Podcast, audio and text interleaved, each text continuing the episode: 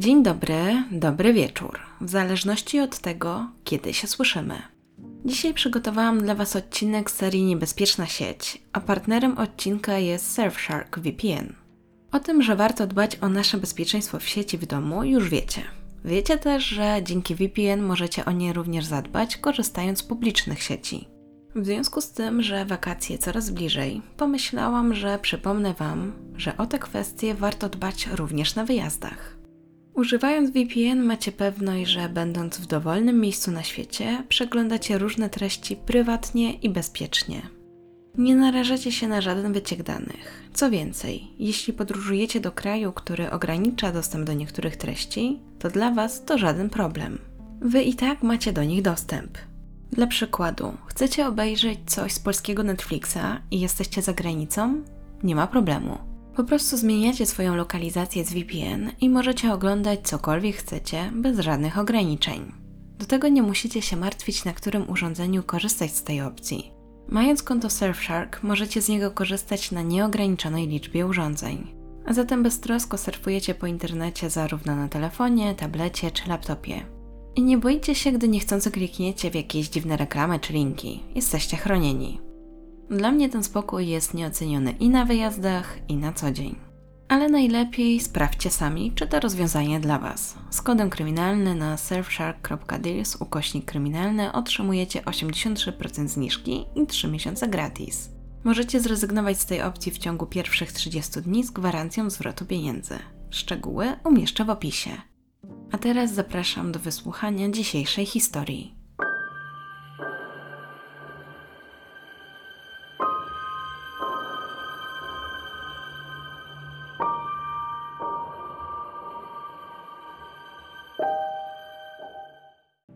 2014 roku, pod koniec lata, w odstępie niecałych trzech tygodni, znaleziono ciała dwóch młodych mężczyzn. Co więcej, zostały one znalezione na tym samym cmentarzu we wschodnim Londynie przez dokładnie tę samą kobietę wyprowadzającą psa. A podobieństw było jeszcze więcej. Byli w podobnym wieku, mieli podobną budowę ciała, do tego znaleziono ich w podobnej pozycji. Szybko ustalono także, że obaj mężczyźni byli gejami. Jak się później okazało, miało to ogromny wpływ na śledztwo, które nie zostało zbyt dobrze poprowadzone. Ponieważ w ich krwi znaleziono spore ilości narkotyków, szybko dorobiono do tego teorię, że chodziło o przedawkowanie. Nie miało znaczenia to, że żaden z nich nie pochodził z Barking, ani że nie mieszkali nawet na tym obszarze, gdzie ich znaleziono. Do tego przy jednym z tych mężczyzn znaleziono bardzo zagadkowy list pożegnalny. Czy to możliwe, że ten mężczyzna sam odebrał sobie życie? Według policji tak i sprawę uznano za rozwiązaną. Ale rok później, we wrześniu 2015 roku, znaleziono kolejne ciało. Ponownie był to młody mężczyzna o podobnej budowie ciała. Jedynie jego ciało było podparte po drugiej stronie muru przykościelnego. Według śledczych i tym razem sprawa była prosta. Chodziło o przedawkowanie narkotyków. Czy nie był jednak to zbyt duży zbieg okoliczności? Czy naprawdę te śmierci nie były ze sobą powiązane? Wkrótce miało się okazać, że policja była w ogromnym błędzie, a w Londynie grasował seryjny morderca. Zacznijmy jednak od początku, czyli chronologicznie od pierwszej ofiary. I od razu wspomnę, że wiem, że ta sprawa będzie budziła wiele emocji, ale bardzo bym prosiła o zachowanie kultury wypowiedzi w komentarzach. Zacznijmy od tego, czym jest aplikacja Grindr albo Grinder, bo jak podpytywałam, to wiem, że właśnie różnie się wymawia, albo z angielskiego, albo ta wersja spolszczona. W wielkim, wielkim skrócie trochę mi ta aplikacja przypomina Tindera, ale oczywiście jest nakierunkowana na konkretne osoby. Bo według definicji, którą znalazłam na Wikipedii, jest przeznaczona dla osób homoseksualnych, biseksualnych, transpłciowych lub identyfikujących się jako queer. Czyli raczej jest adresowana do osób ze społeczności LGBT. Powstała w 2009 roku i bardzo szybko zyskała popularność. Obecnie można z niej korzystać tylko z telefonu komórkowego. I z tego co wyczytałam, może być bezpłatna albo płatna, jeżeli chcemy różne udogodnienia, np. nie mieć reklam, zwiększoną widoczność osób ze 100 do 600, czy przykład możliwość widoczności wyłącznie osób ze zdjęciami i przy tej kwestii chciałabym się na chwilę zatrzymać. Szykując się właśnie do tej sprawy, troszkę podpytałam osoby, które korzystają z tej aplikacji, jak to właśnie wygląda, czy uważają, że jest bezpieczna i tak dalej. I to, co mnie gdzieś najbardziej zaskoczyło, to właśnie ta opcja, że wiele osób wcale nie ma tam zdjęcia, a mimo to chętnie się umawiają. I tak pomyślałam, że w zasadzie bardzo dobrze, że podejmuję temat tej aplikacji, że właśnie pojawia się w dzisiejszym odcinku, bo przy okazji chciałam uczulić, że to również miejsce, gdzie należy zadbać o swoje bezpieczeństwo. Bo o tym, że trzeba uważać na Tinderze, że nie umawiamy się w domu od razu na pierwszym spotkaniu, to już praktycznie wszyscy wiedzą. I myślę, że dla bezpieczeństwa większość osób już tak właśnie nie robi, że raczej spotykamy się na mieście. Jednak to, co mnie zaskoczyło, to to, że w tej aplikacji bardzo dużo osób jest skłonna się spotkać z kimś nawet tego samego dnia, od razu na przykład w czyimś mieszkaniu. Więc myślę, że tu też ta zasada, że warto na przykład przejść na inną aplikację, lepiej się poznać, sprawdzić, czy właśnie dana osoba pokazuje swoje zdjęcia, bo z tego co widziałam, to nie jest weryfikowane, czy to jest czyjeś konto. Oczywiście można napisać, co się chce i tak dalej. A i to chyba co też odróżnia Grindera od Tindera, tak przynajmniej mi się wydaje, jeżeli jestem w błędzie, to mnie wyprowadźcie z niego że właśnie na tej pierwszej aplikacji dodajemy niki. A przynajmniej dzisiejszy sprawca, o którym Wam właśnie za chwilę opowiem, swój nick na tej aplikacji miał. Także bez znaczenia, czy umawiacie się z Tindera, Grindera, nie wiem, z Instagrama, z Facebooka czy czegokolwiek, pamiętajcie, zawsze trzeba zadbać o swoje bezpieczeństwo. A i z tego jeszcze co podpytałam, to raczej ta aplikacja głównie służy do umawiania się na seks. Niby o Tinderze mówi się to samo, ale tam faktycznie niektórzy szukają miłości, spotkań. Nie jest to takie bezpośrednie, że tylko seks. Natomiast w tej aplikacji mamy właśnie już w takiej tej mini ankiecie, która się pokazuje przy naszym profilu, informacje o tym, jakie preferencje seksualne mamy, więc to raczej jest znaczące. Spotkałam się także z opiniami, że niektórzy umawiają się tam po prostu za pieniądze. I faktycznie w dzisiejszym odcinku także pojawi się ta kwestia. I taka ciekawostka, w marcu 2014 roku Grindr osiągnął ponad 10 milionów pobrań na urządzenia mobilne, dzięki czemu miesięcznie do aplikacji logowało się ponad 5 milionów użytkowników całego świata. A dokładnie w tym samym roku, tylko że w czerwcu, znaleziono ciało Antoniego Walgate'a. 23-latek chciał zostać projektantem mody. Urodził i wychował się w Hull, a do Londynu przybył, aby studiować na Uniwersytecie Middlesex. Gdy mieszkał jeszcze w swojej miejscowości rodzinnej, to opisywany był jako cichy i nieśmiały. Natomiast Londyn trochę go odmienił. Marzył też, że pewnego dnia wyrobi sobie nazwisko w świecie mody i będzie właśnie odnosił sukcesy w Londynie. Ale 19 czerwca jego plany zostały przekreślone. O godzinie 4.18 ktoś zadzwonił na pogotowie i zgłosił pewien incydent. Mężczyzna twierdził, że jakiś młody chłopak wygląda jakby upadł. Może miał jakiś atak padaczki, albo po prostu za dużo wypił. Zdarzenie miało mieć miejsce na Cook Street w Barking, a wkrótce po telefonie na miejsce przybyli sanitariusze, a niedługo po nich policjanci. Młody mężczyzna siedział pod ścianą, a obok niego leżała czarna torba. Jeden z ratowników sprawdził jego puls i wtedy okazało się, że mężczyzna nie żyje. Nie wyglądał jednak tak, jakby z kimś walczył albo miał jakąś kontuzję. Jedynie w oczy rzucało się to, że jego koszulka była podciągnięta, z czym wiązało się to, że widać było jego brzuch. Na jego ciele znaleziono później także siniaki, które mogły świadczyć o tym, że ktoś go ciągnął.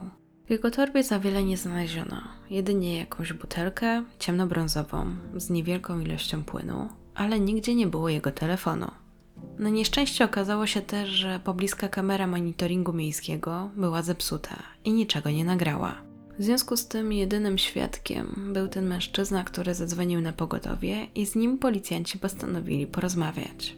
Szybko ustalono, że dzwoniącym był niejaki Steven Port, który mieszkał w pobliżu i w zasadzie miał całkiem spójną wersję, jeżeli chodzi o to, jak doszło do znalezienia ciała tego mężczyzny. Z zawodu był kucharzem i pracował do późna. Około godziny czwartej wracał właśnie ze swojej nocnej zmiany i wtedy zobaczył 23-latka. Według jego słów Antoniego zastał pod swoimi drzwiami i zachowywał się dziwnie, a potem jakby upadł i wtedy on go próbował obudzić, uderzając go w twarz. Gdy to się nie udało, wszedł do domu i zadzwonił na pogotowie, a potem padł ze zmęczenia. Oczywiście nie była to prawda, ale do tego śledczy mieli dojść dużo później. Jeden z ratowników w trakcie dochodzenia podzielił się swoim pierwszym wrażeniem i powiedział, że dla niego była to podejrzana śmierć. Również policjanci, którzy byli jako pierwsi na miejscu zdarzenia, powiedzieli, że dla nich też to było podejrzane. Jednak mimo, że na ciele Antoniego znaleziono siniaki, które świadczyły o tym, że prawdopodobnie ktoś go ruszał, to nie uznano, że mogło to być morderstwo. Natomiast bardzo szybko wydano wyrok, bo uznano, że w tej butelce, którą miał przy sobie mężczyzna, są narkotyki i że zmarł z przedawkowania. Zaskakujące jest także to, że lekarz sądowy, który badał ciało Antoniego, także odnotował tę śmierć jako prawdopodobnie niepodejrzaną, mimo że dostrzegł siniaki, które mogłyby świadczyć o przemieszczeniu ciała. Z kolei detektywi, którzy prowadzili tę sprawę, uznali, że nie będzie to sprawa o zabójstwo, bo nie ma wystarczających dowodów na to. Jednoznacznie jednak nie wyjaśniono, jak do tej śmierci doszło. Wkrótce jednak śledczy dowiedzieli się pewnej rzeczy o Antonim i to trochę zmieniło ich spojrzenie na tę sprawę. Okazało się, że czasami mężczyzna pracował jako osoba do towarzystwa i że do tego celu używał różnych aplikacji, np. Grindera.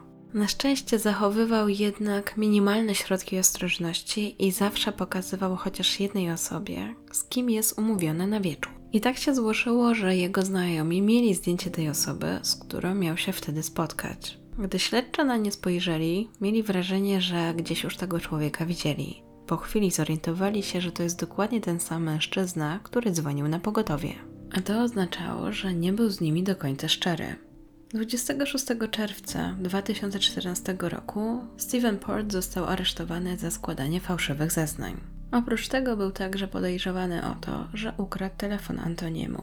Łącznie śledczy maglowali go przez dwa dni i trzymał się swojej wersji. Ale w końcu coś w nim pękło i zapytał, czy może jednak zmienić swoje zeznanie. Śledczy oczywiście wyrazili zgodę i wtedy usłyszeli, że faktycznie Steven umówił się z Antonim z tej aplikacji, że miał być jego osobą do towarzystwa, chodziło o uprawianie seksu w zasadzie i miał mu za to zapłacić 800 funtów. Dodał także, że w jego mieszkaniu obaj brali narkotyki, które Antoni przyniósł ze sobą. Potem dwukrotnie uprawiali seks, aż w pewnym momencie Antoni powiedział, że czuje się już zmęczony i chciałby może już wyjść, ale w końcu zmienił zdanie i poszedł spać w ubraniu i butach. Następnego dnia Steven musiał iść do pracy, a Antoni jeszcze sobie smacznie spał, więc postanowił go nie budzić. Zostawił go w swoim mieszkaniu. W pracy był cały dzień i wrócił bardzo późno w nocy. Wtedy zorientował się, że jego gość dalej śpi i to bardzo głęboko. Położył się obok niego spać, uznał, że może ten faktycznie jest bardzo zmęczony, ale obudził się około trzeciej w nocy i wtedy zorientował się, że Antoni jest sztywny. Nie wiedział co zrobić, nie chciał być o nic podejrzany, więc wyniósł ciało mężczyzny na dwór i wziął ze sobą jego torbę, a potem zostawił w tej dziwnej pozycji. Jeśli chodzi o telefon komórkowy mężczyzny, to zaprzeczył, że wie co się z nim stało, powiedział, że on go nie zabrał. Po tych zeznaniach mieszkanie Stevena zostało przeszukane, skonfiskowano także jego laptopa oraz pobrano próbki jego DNA. Uznano jednak, że tym razem mówił prawdę. Wciąż jednak nie potraktowano tej sprawy jako morderstwa. Wyznaczono kaucję, a prokuratura miała podjąć decyzję, czy w tej kwestii pojawią się jakieś zarzuty odnośnie tego, że właśnie składał fałszywe zeznania, czy jednak nie. Steven wrócił do domu, a w tym czasie policja otrzymała wyniki sekcji zwłok, a dokładniej wyniki analiz próbek krwi i moczu zmarłego mężczyzny. Wykazały one, że Antoni przedawkował substancję nazywaną GHB. I co zaskakujące, uznano, że to Antoni sam przedawkował te narkotyki, mimo że GHB, kwas gamma-hydroksymasłowy, jest częściej kojarzony pod nazwą pigułka gwałtu, i myślę, że większość z Was kojarzy, do czego się go używa. I od razu Was uprzedzę, że to, że GHB znajduje się w czymś organizmie, to jeszcze nie oznacza, że komuś podano pigułkę gwałtu. Bo jest to substancja, która w naszym organizmie występuje, choć w znikomych ilościach. Jej stężenie w osoczu wynosi około 0,1 mg na litr. GHB podawane jest właśnie jako ta pigułka gwałtu, bo po prostu obezwładnia daną osobę, która jest niczego nieświadoma i najczęściej potem jest wykorzystywana seksualnie. Ofiara nic nie pamięta i nie wie, co się z nią działo przez ostatnie godziny, co więcej, nawet nie wie, kiedy jej podano to GHB. Wynika to z tego, że jest to substancja bezbarwna, nie ma zapachu ani smaku. Do tego dobrze rozpuszcza się w wodzie, sokach czy alkoholu. Zaczyna działać po 15-30 minutach od zażycia. Do tego jest to substancja, która jest trudna do wykrycia, bo we krwi pozostaje około 8 godzin, a w moczu około 12. Ale mimo tego, że policjanci raczej mają taką podstawową wiedzę o tej substancji, to nie uznano to za nic podejrzanego. Pomniałam, że śledczy skonfiskowali komputer Stevena. Tak się stało, jednak nikt go nie przebadał. Gdyby tak było, to na pewno znaleziono by niepokojące dowody, ale te kwestie zaniedbano. Co takiego mogliby odkryć śledczy na komputerze Stevena? Między innymi to, jakie hasła wyszukiwał oraz jakie witryny pornograficzne odwiedzał. Między innymi interesowały go takie hasła jak śpiący chłopiec, nieprzytomny chłopiec, odurzony i zgwałcony, zażywający pigułki gwałtu na randce, wesoły nastolatek zgwałcony, facet zgwałcony i torturowany, czy młody chłopiec nago. Same te hasła budziły już ogromny niepokój, ale policjanci wtedy ich nie znaleźli.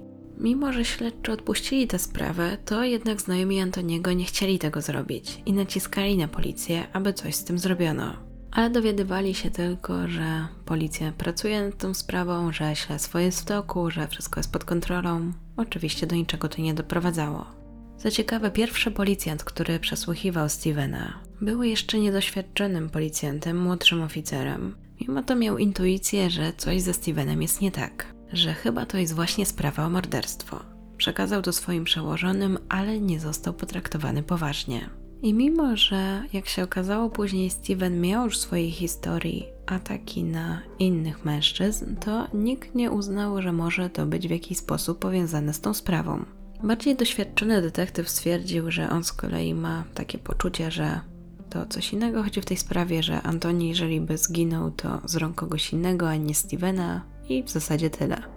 A zatem, mimo że Steven miał już w swojej historii ataki na innych mężczyzn, składał fałszywe zeznania, to nie uznano, aby coś z tym zrobić i wypuszczono go za kaucją.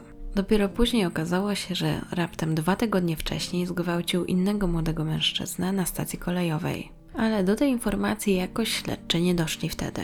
A prokurator, który zdecydował się na takie działanie, powiedział, że do niego nie doszły żadne informacje o tym, że Steven miał być podejrzanym o inne przestępstwa seksualne. Gdyby o tym wiedział, to pewnie nie wykluczyłby oskarżenia o zabójstwo. Rodzice Antoniego wierzyli, że ich syn został zamordowany, a policyjne śledztwo nazwali parodią. Gdy później ojciec Antoniego wypowiadał się o tej sprawie, to był zły, bo choć wiedział, że jego syna nie można już było uratować, to jednak można było zapobiec innym śmierciom. Jednak nie udało się im zapobiec i rankiem 28 sierpnia 2014 roku odnaleziono ciało drugiego mężczyzny. Kościół świętej Małgorzaty Antiocheńskiej to miejsce, które kojarzy się ze spokojem. Znajduje się we wschodniej części Londynu, dokładnie w Barking. Barbara Denham wyprowadzała swojego psa jak co dzień. Nie spodziewała się jednak, że ten spacer zapamięta do końca życia. Nagle z daleka dostrzegła, że chyba tam siedzi jakiś mężczyzna. Był to dziwny widok, ale powoli zbliżyła się do tego człowieka, żeby zobaczyć, czy wszystko jest w porządku. Gdy już do niego podeszła, okazało się, że mężczyzna nie żyje. Zawiadomiła policję. Ciało należało do 22-letniego Gabriela Kowariego. Znany był także jako Gabriel Klein, a z pochodzenia był Słowakiem. Wiosną 2014 roku do Londynu przyjechał z Hiszpanii, gdzie mieszkał ze swoim chłopakiem, Thierrym Amodio. Nie do końca miał plan, co zrobić ze sobą w Londynie. Przyjechał tu sam i nawet nie miał koncepcji na to, gdzie zamieszka.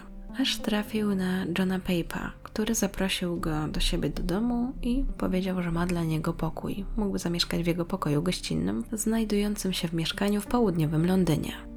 John opisał swojego nowego współlokatora jako naprawdę przyzwoitego, inteligentnego, taktownego, kreatywnego i utalentowanego młodego mężczyznę. Mieszkało im się ze sobą bardzo dobrze. Nie było między nimi żadnych zatargów, wszystko się jakoś układało, ale pewnego dnia Gabriel powiedział, że planuje się przeprowadzić. W zasadzie razem mieszkali raptem 6 tygodni.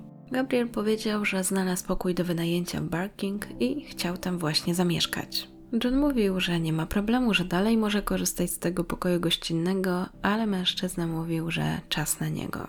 Ostatecznie 23 sierpnia postanowił się wyprowadzić.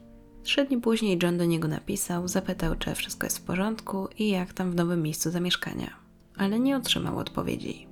John nie wiedział, gdzie dokładnie Gabriel się przeprowadził, ale wiedział jego przyjaciel, który w dniu, w którym Gabriel się przeprowadzał, otrzymał dokładną lokalizację gdzie teraz mężczyzna będzie mieszkał. Dwa dni po tym, jak Gabriel się przeprowadził, John w końcu otrzymał odpowiedź, że wszystko jest w porządku, a potem uśmiechniętą buźkę. I to była ostatnia wiadomość, jaką otrzymał od swojego znajomego. W tym czasie Gabriel miał już pracę i pracował w jednym z londyńskich sklepów. Wyglądało więc tak, że wszystko powoli się układało, ale przeprowadzka to zmieniła. I tym razem, gdyby śledztwo zostało poprowadzone dokładniej, to detektywi dowiedzieliby się, że Gabriel przeprowadził się do Stevena i mieszkał u niego zaledwie dwa dni, a potem został znaleziony martwy. Sekcja zwłok wykazała, że w ciele mężczyzny znaleziono substancję GHB i to świadczącej o tym, że została przyjęta dawka śmiertelna. Nie uznano tego jednak za morderstwo, a za nieszczęśliwy wypadek. Nie powiązano także Stevena i Gabriela. Co ciekawe, mężczyzna także został znaleziony bez swojego telefonu, ale to nie zaniepokoiło śledczych. Dotarła do nich także informacja, że Thierry, już teraz były chłopak Gabriela, z którym był przez wiele lat, otrzymał bardzo dziwną wiadomość. Mężczyzna, który podpisał się jako John Luck, napisał mu, że uprawiał seks z Gabrielem przed jego śmiercią. Dla policjantów nie była to jednak interesująca informacja. Bardziej zainteresował się nią John Pape, czyli ten pierwszy mężczyzna, który mieszkał z Gabrielem. To on doradzał Thieremu, aby właśnie zgłosił się z tym na policję i żeby coś z tym zrobić. Mężczyzna go posłuchał, ale jak wspomniałam, nic z tym nie zrobiono. Natomiast z tym Johnem Luckiem wymienił jeszcze kilka wiadomości. Ogólnie mężczyzna był zaskoczony tym, że Gabriel nie żyje i mówił, że łącznie spędzili razem dwie noce w zasadzie, około 22 sierpnia. Napisał także, że później Gabriel miał być odebrany z jego domu przez jakiegoś starszego Irlandczyka imieniem Tony, który jeździł zieloną Toyotą. A potem zadał Thierry'emu dziwne pytanie. Czy myśli, że policja będzie chciała z nim rozmawiać, jeżeli znajdą na ciele Gabriela jego Dena? Przez kolejne dni Thierry próbował się dowiedzieć czegoś więcej na temat tego Irlandczyka. Powiedział, że Gabriel się z nim umówił i że szli na jakąś imprezę. Tamten miał być wysoki i mieć jasne włosy. I przypominał mu trochę Gabriela. W sensie, że byli do siebie wizualnie podobni. Chociaż był trochę od niego wyższy, ale nadal bardzo szczupły. Do tego ten John Luck wyraził się o tych imprezach bardzo negatywnie, mówiąc, że są to miejsca, gdzie starsi mężczyźni dostają młodych facetów, a dokładniej sugerował, że tam się ich gwałci. Ich rozmowa trwała jeszcze kilka dni. John sugerował, że Gabriel miał też takiego kolegę, Daniela, i że razem w zasadzie poszli do tego klubu, ale on więcej nic nie wie. Natomiast gdy znaleziono trzecią ofiarę, to ta rozmowa zrobiła się jeszcze bardziej dziwna, ale do tego zaraz wrócimy. Ryan Edwards był sąsiadem i przyjacielem Stevena, chociaż twierdził, że w ostatnim czasie widywali się mniej, bo ten jakoś za bardzo zaangażował się w branie narkotyków. Ale 24 sierpnia 2014 roku otrzymał wiadomość od Stevena, że chciałby się z nim spotkać i żeby poznał jego nowego współlokatora ze Słowacji. I do tego spotkania doszło, a Ryan faktycznie poznał Gabriela. W trakcie tego spotkania Gabriel i Ryan wymienili się numerami telefonów, ale Ryan nie spodziewał się jakoś szybko wiadomości od Gabriela, więc gdy następnego dnia ją otrzymał, bardzo się zdziwił. Mężczyzna napisał mu SMS-a, który brzmiał: Steven nie jest miłą osobą. Co to oznaczało? Więcej się już nie dowiedział. Następnego dnia dostał tym razem SMS-a od Stevena i postanowił zapytać, jak tam się miewa Gabriel. Na co Steven mu odpisał, że wybrał się do jakiegoś innego mężczyzny, jakiegoś żołnierza, którego poznał online.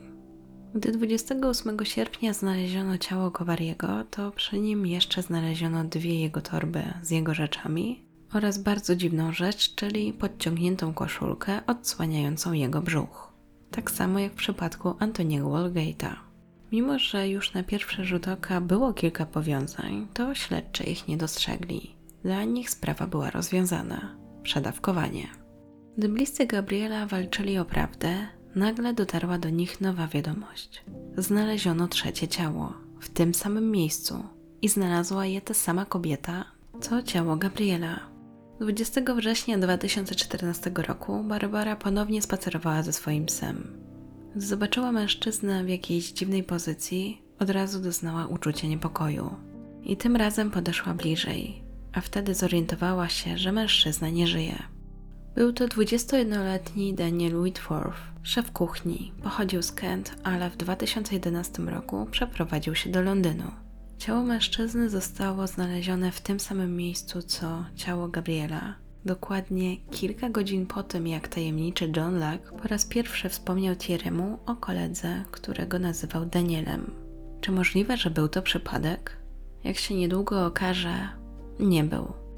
Ciało mężczyzny znaleziono w pozycji, jakby siedział, tym razem na jakimś niebieskim prześcieradle. Jego koszulka również była podwinięta i również było widać jego brzuch. Wyglądało to tak, jakby ktoś ciągnął jego ciało. Nie znaleziono przy nim telefonu komórkowego. Za to znaleziono przy nim małą brązową butelkę, jak się później okazało, zawierającą GHB. To, co jednak było bardziej zaskakujące, znaleziono przy nim list pożegnalny. Pisał w nim, że jest odpowiedzialny za śmierć Gabriela, że przeprasza wszystkich, głównie swoją rodzinę, ale nie może już żyć dalej. Napisał, że Gabriel był jego przyjacielem i bawili się u znajomego. W pewnym momencie dał się ponieść emocjom i dał mu za dużo GHB. Potem uprawiali seks, a on nie zauważył, kiedy przestał oddychać. Próbował go reanimować, ale było już za późno. To miał być wypadek, ale on nie mógł sobie tego wybaczyć. Nie mógł dalej z tym żyć. Przy okazji ma nadzieję, że w ten sposób znów będzie z Gabrielem.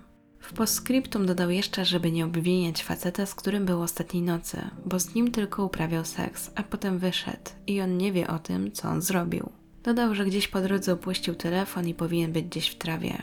Przeprasza wszystkich, kocha ich i podpisał się imieniem.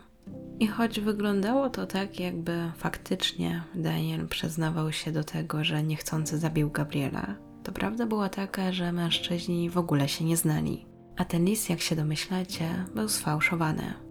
Ale ta informacja znów wyszła dopiero później, bo dla śledczych sam list był wystarczającym dowodem. Nie pobrali więc próbek przykład z tego prześcieradła, gdzie znaleźliby DNA należące do Stevena. A w ten sposób nawet nie znalazł się w ich gronie podejrzanych. W zasadzie nawet w ogóle nie ruszono ze śledztwem. I jak się domyślacie, w rzeczywistości ten list napisał Steven, Steven Port. List był napisany ręcznie i rodzina oczywiście mogła łatwo zweryfikować, czy napisał go Daniel, ale śledczy uznali, że skoro jest to pismo ręczne, to nie ma takiej potrzeby. I nieważne było to, że nikt z jego otoczenia nie wierzył w to, że mógłby sobie odebrać życie czy kogoś zabić. Dla śledczych ta śmierć nie była podejrzana i list został zaakceptowany jako odpowiednie wyjaśnienie całej tej sprawy. Nie zainteresowano się również tym, aby odtworzyć przebieg jego dnia, w dniu, w którym odebrał sobie życie. Nie zweryfikowano także, kim jest ten mężczyzna, o którym pisał w liście, ten facet, z którym był zeszłej nocy. Tu też już się pewnie domyślacie, że chodzi o Stevena Porta. Co więcej, gdyby pobrano jakieś próbki nie tylko z prześcieradła, ale także z ciała mężczyzny, to również okazałoby się, że to DNA należy do Stevena, bo przecież jego próbkę już policjanci mieli w archiwum, ale nikt nie pomyślałby to zrobić. Wróćmy jeszcze do tego Johna Laka i jego rozmowy z Thierrym. Pewnego dnia Thierry mu napisał, że Dan nie żyje, że właśnie policja do niego dzwoniła. Wtedy ten John zachował się bardzo dziwnie. Napisał, żeby ten nie pozwolił go aresztować, że poda mu jak najwięcej informacji, że postara się pomóc, ale żeby go właśnie tylko nie zatrzymali. Thierry oczywiście nie miał na to wpływu, czy policja go zatrzyma, czy nie, ale chciał się dowiedzieć jak najwięcej. John sprawiał na nim wrażenie takiego przestraszonego i jakby się usprawiedliwiał. Może miał jakieś poczucie winy? W końcu to dało mu motywację, aby skontaktować się z jakimś śledczym i przekazać mu dalsze informacje i swoje podejrzenia. Ogólnie też udało mu się namówić Johna, aby ten sam skontaktował się z detektywem i przekazał wszystko, co wie. Parę dni później Thierry zapytał detektywa, czy John się z nim skontaktował. Powiedział, że nie, a dokładniej czekał na tę odpowiedź aż trzy dni. Ostatecznie John się nie skontaktował z detektywem, a Thierry też już w końcu odpuścił. Detektyw odpuścił tym bardziej. Gdyby jednak poszli tym tropem i sprawdziliby, kto kryje się za Johnem Lackiem, to dowiedzieliby się, że John Lack oczywiście nie istnieje, a podawał się za niego Steven Port. Daniel i Steven poznali się na aplikacji Grinderze i wymieniali ze sobą wiadomości. Daniel nie był do końca przekonany co do spotkania ze Stevenem, ale ten zaproponował, że mogliby się wybrać na drinka, żeby Daniel mógł się przekonać, że Steven jest prawdziwy, że nie kłamie, że wszystko z nim w porządku. To napisał, tylko po to, byś mógł mnie trochę poznać, abyś wiedział, że nie jestem jakimś psycholem. Daniel po raz ostatni był widziany, gdy opuszczał pracę 18 września. Wspomniał wtedy, że zamierza się spotkać z przyjaciółmi w Barking. W jego ciele znaleziono zarówno tabletki nasenne, jak i GHB, co według śledczych świadczyło o samobójstwie. W tym przypadku też patolog dostrzegł, że pod pachami ma takie siniaki, jakby ktoś go tam mocno trzymał i na przykład ciągnął. To wskazywałoby na udział osób trzecich. Mimo tego nikt się tym nie zainteresował. Oczywiście kwestia tego, że dwóch młodych mężczyzn wyglądających podobnie w podobnym wieku zostaje znaleziona w tym samym miejscu, w podobnej pozycji, budziła wątpliwości, ale według śledczych nie na tyle, aby nazwać to podejrzaną śmiercią. Innego zdania był John Pape, który jako pierwszy mieszkał z Gabrielem, czyli drugą ofiarą, i mówił później, że on czuł nawet taką moralną odpowiedzialność, aby wywierać presję na policyjne śledztwo. Miał takie poczucie, że nikt go tam nie traktuje poważnie, a on wali głową w mur, że nikogo nie obchodzi los tych mężczyzn. Według policjantów śmierć Gabriela wynikała z przedawkowania, a śmierć Daniela była samobójstwem. I tyle. John Pape się nie poddawał i pisał do różnych organizacji, które chciałyby mu pomóc w tej walce o sprawiedliwość. Jeden z działaczy podpowiedział mu, aby skontaktował się z gazetą Pink News, czyli internetową gazetą, która jest skierowana do społeczności lesbijek, gejów, osób biseksualnych i transpłciowych w Wielkiej Brytanii, ale także i na całym świecie. Niestety po tym, jak doszła do nich informacja, że śledczy uznali, że te zgony nie są podejrzane, to postanowili nie publikować artykułu. I na razie na tym temat się zakończył. W międzyczasie, w styczniu 2015 roku, Steven Port został w końcu oskarżony o składanie fałszywych zeznań. I wciąż chodziło o kwestię pierwszej ofiary, czyli Antoniego Walgate'a. Następnie w lutym przyznał się do winy w sądzie koronnym, a miesiąc później znów pojawił się w tym samym sądzie. Łącznie został skazany na 8 miesięcy więzienia a został zwolniony w czerwcu 2015 roku po odsiedzeniu nieco ponad dwóch miesięcy. Czyli jak dobrze policzymy, to zaledwie kilka tygodni przed tym, jak doszło do śmierci Gabriela i Daniela. Mimo tego dla nikogo nie wydało się to wtedy podejrzane. I właściwie nie dziwne, bo w zasadzie w tej sprawie nikt nie prowadził śledztwa, nikt nie drążył. Były przecież rozwiązane te sprawy. Mimo, że rodziny mężczyzn miały inne zdanie na ten temat, to nikt ich nie słuchał, a na przykład w przypadku listu Daniela nawet nie został pokazany jego bliskim, dopiero około roku po tym jak zginął. Nie sprawdzono nawet jego telefonu, nie uzyskano billingu, wtedy też byłaby pewność, że w ogóle Daniela nie było w tej okolicy, wtedy gdy Gabriel zginął. Daniel miał też partnera i to długoletniego, i nim ta wiadomość o jego śmierci bardzo wstrząsnęła ale jeszcze bardziej to, że został źle potraktowany przez policjantów. Uważał, że został odsunięty na bok tylko dlatego, że właśnie był mężczyzną i że była to jakaś kwestia homofobii. Uważał, że gdyby był białą kobietą, to byłoby zupełnie inaczej. A tak, skoro nie mieli ślubu, to nikt nie czuł się w obowiązku, aby o czymkolwiek go informować. I przyznam, że tutaj nie do końca znalazłam informację o tym, jak ta relacja ich wyglądała i dlaczego właściwie Daniel umówił się ze Stevenem. Czy była to kwestia jakiejś zdrady, czy po prostu zgadzali się na to, że mogą się umawiać z innymi. Jeśli gdzieś doczytacie, to dajcie znać. I pewnie ta sprawa nigdy nie wyszłaby na jaw, gdyby nie czwarta ofiara. Gdy rodzice Jacka Taylora usłyszeli pukanie do drzwi, nie mieli pojęcia, że ich syn został zamordowany przez seryjnego mordercę. Sama rozmowa była bardzo niedelikatna i wyglądała mniej więcej tak. Czy są Państwo rodzicami Jacka? Tak, nie żyje. Później ojciec Jacka wspominał, że to było straszne, w jaki sposób dowiedział się o tym, że jego syn odszedł. Uważał, że powinni ich posadzić, jakoś zacząć w stylu mamy złe wieści, a nie tak od razu walnąć, że nie żyje. Ciało ich syna również zostało znalezione w pobliżu cmentarza przy kościele świętej Małgorzaty w Parking, a wydarzyło się to 13 września 2015 roku. Jack był 25-latkiem i pochodził z Dagenham. Pracował jako operator wózka widłowego. Miał dwie starsze siostry, Jenny i Donę. W chwili śmierci mieszkał ze swoimi rodzicami. Siostry opisywały go jako uśmiechniętego, wesołego, kochającego i opiekuńczego. Mówiły natomiast, że ich brat miał kilka dziewczyn i otwarcie nie mówił o tym, że jest gejem choć wiedziały, że używał aplikacji Grindr i że w ten sposób poznawał różnych mężczyzn. 13 września 2015 roku opuścił lokalny klub, a dokładniej miało to miejsce we wczesnych godzinach porannych. Była sobota. Wrócił do domu, trochę popatrzył na różne rzeczy w internecie, a potem około drugiej w nocy odpalił Grindera i skontaktował się ze Stevenem Portem. Mężczyźni spontanicznie postanowili się spotkać. Dokładniej umówili się już na godzinę później, czyli na trzecią w nocy. 36 godzin później Jacka znaleziono martwego. Jego ciało również było oparte o mur, ale po drugiej stronie, w stosunku do Gabriela i Daniela. Koszulkę także miał podciągniętą w ten sposób, że było mu widać brzuch i nie było przy nim telefonu komórkowego. W jednej z jego kieszeni znaleziono małą brązową butelkę, a w drugiej strzykawkę. I tym razem śledztwo dosyć szybko zostało zakończone, bo uznano, że doszło do przedawkowania. Ale rodzina Jacka ani myślała się z tym pogodzić. Postanowiła, że nie odpuści tej sprawy. Do tego bliscy mężczyzny byli źli na policjantów, że nie skontaktowali się z nimi prawie przez dwa tygodnie. Dlatego uznali, że muszą to śledztwo poprowadzić sami. A jednocześnie po wszystkim byli źli, że to nie oni powinni to robić, że to policja to wszystko powinna ustalić. A dlaczego policjanci tego nie zrobili? Potem mówili, że nie mieli wystarczających zasobów, albo szkolenia, albo że nie mieli laptopa, a w zasadzie niczego nie mieli.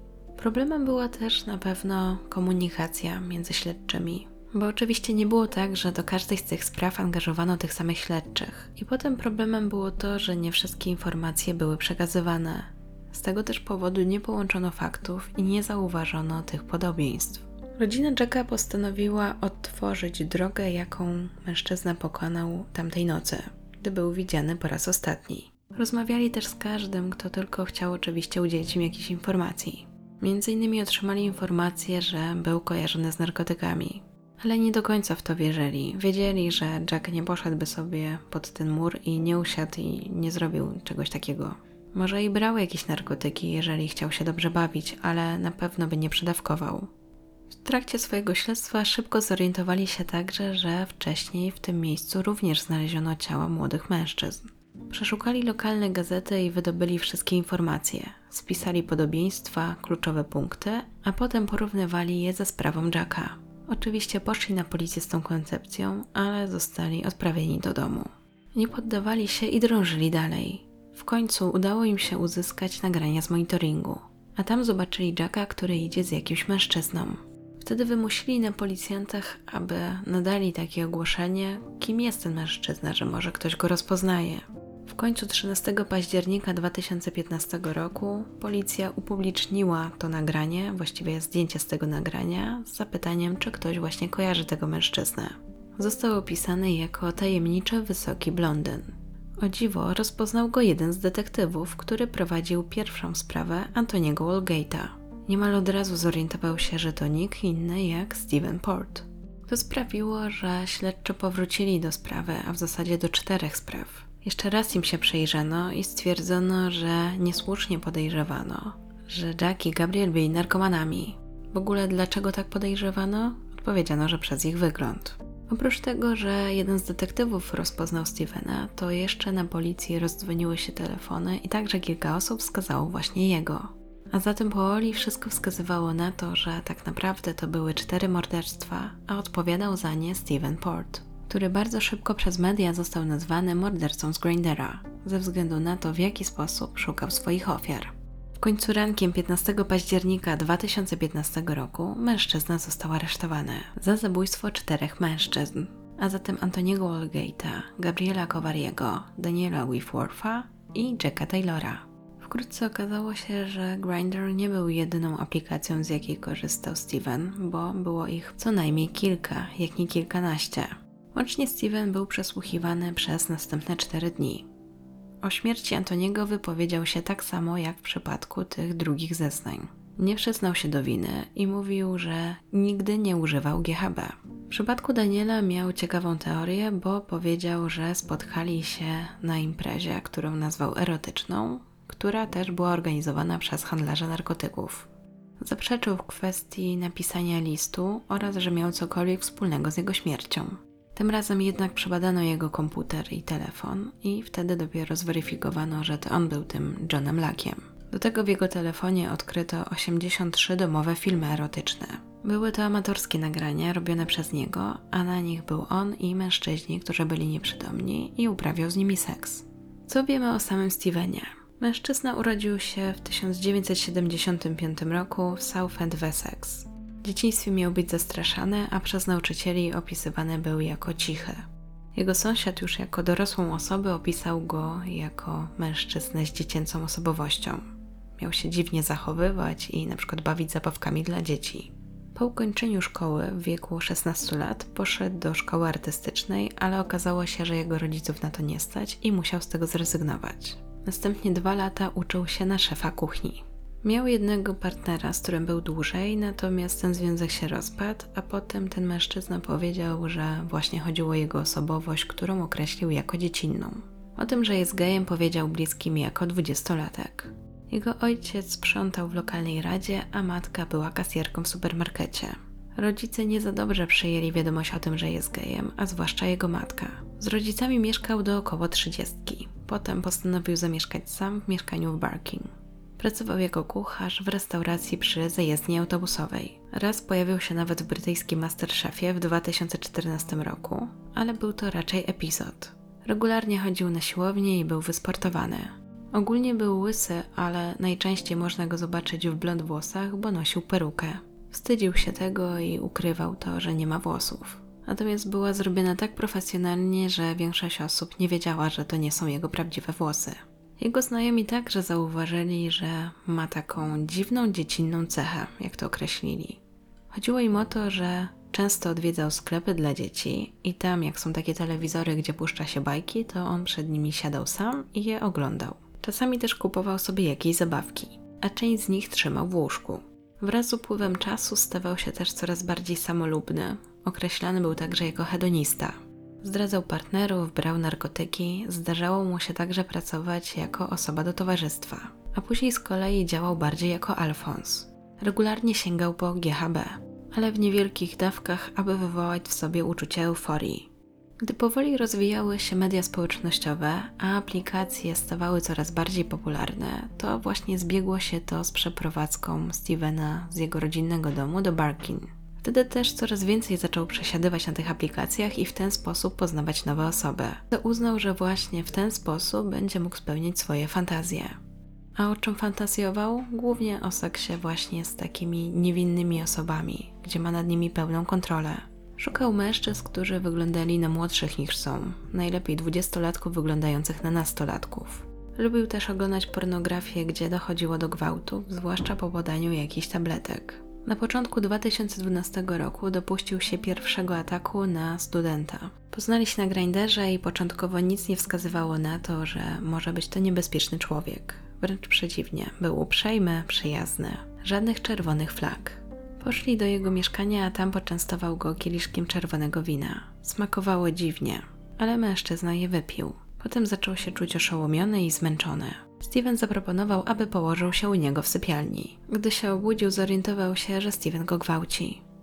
Potem znów stracił przytomność. Rano obudził się zdezorientowany. Po wszystkim Steven odwiózł go do miejsca, gdzie się spotkali i udawał, że nic się nie stało. Mężczyzna był zbyt przerażony, aby komukolwiek powiedzieć o tym, co się wydarzyło.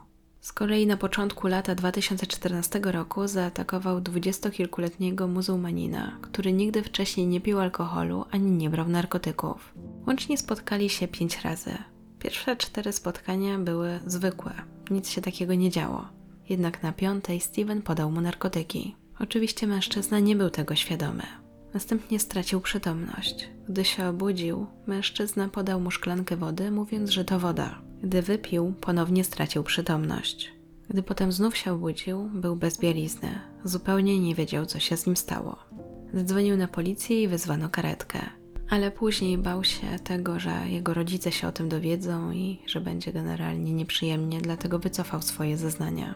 Gdyby tak się nie stało, być może udałoby się uratować Antoniego Walgate'a, bo dwa tygodnie później Steven odebrał mu życie. Jeśli chodzi o modus operandi Stevena, to generalnie polegało to na tym, że poznawał swoje ofiary na aplikacjach, potem się spotykali, a potem pokryjomu podawał im GHB. Następnie wykorzystywał i nie przejmował się tym, czy przeżyją. Wszystkie swoje ofiary zgwałcił. Oprócz GHB podawał swoim ofiarom także inne substancje, m.in. Viagrę. Jego ofiary miały między 21 a 25 lat. I tak jak wspomniałam, wybierał mężczyzn, którzy nie wyglądali na swój wiek, byli bardzo szczupli, najczęściej wysocy i łatwo zdobywał ich zaufanie. Ostatecznie Steven Port usłyszał 29 zarzutów, które były powiązane z 12 mężczyznami. Cztery z nich dotyczyły morderstwa. Jeśli chodzi o mężczyzn, którzy przeżyli spotkanie ze Stevenem, to w przypadku pięciu prokurator oskarżył Stevena o gwałt. Na sali sądowej pojawił się m.in. ekspert od pisma ręcznego, który potwierdził, że list został napisany przez Stevena, a nie przez Daniela. Próbki pobrane z miejsca zbrodni zawierały materiał DNA Stevena, więc to też było kolejnym dowodem. W jego laptopie znaleziono setki tysięcy wiadomości, które wymienił z różnymi mężczyznami. Większość z nich dotyczyła seksu. Ustalono, że miał takie upodobania, że bardzo chciał uprawiać seks z mężczyzną, który został odurzony narkotykami i był nieprzytomny. Od czasu do czasu takie stosunki seksualne nagrywał na swoim telefonie. Na sali pojawił się także jego sąsiad, który powiedział, że Steven miał dziwne zachowania, że bardzo często zapraszał do siebie nieletnich. Najczęściej byli to nastolatkowie, którzy uciekli z domu, ale on się martwił, że to nie jest normalne, że on może właśnie wykorzystuje dzieci. Zastanawiał się także nad tymi zabawkami, które trzymał w domu. Nie miał jednak żadnych dowodów, aby zgłosić to na policję. Przy okazji sam Steven, jeżeli chodzi o jego orientację, opisał siebie, że jest tak w 70% bardziej homoseksualny niż heteroseksualny i że preferuje młodych, mniejszych od siebie mężczyzn o chłopięcym wyglądzie. Nie wiem, czy dobrze mówię, ale podobno są oni określani jako twinks. Tak przynajmniej zostało to nazwane przy tej wypowiedzi. Natomiast nie znalazłam żadnych informacji o tym, aby Steven był w związku z jakąś kobietą, ani o tym, czy współżył kiedyś z jakąś kobietą. Na rozprawie mężczyzna wyglądał zupełnie inaczej niż właśnie na zdjęciach, bo nie miał tej blond peruki. W tamtym momencie miał 41 lat, ale wyglądał na dużo starszego. Do tego był blady.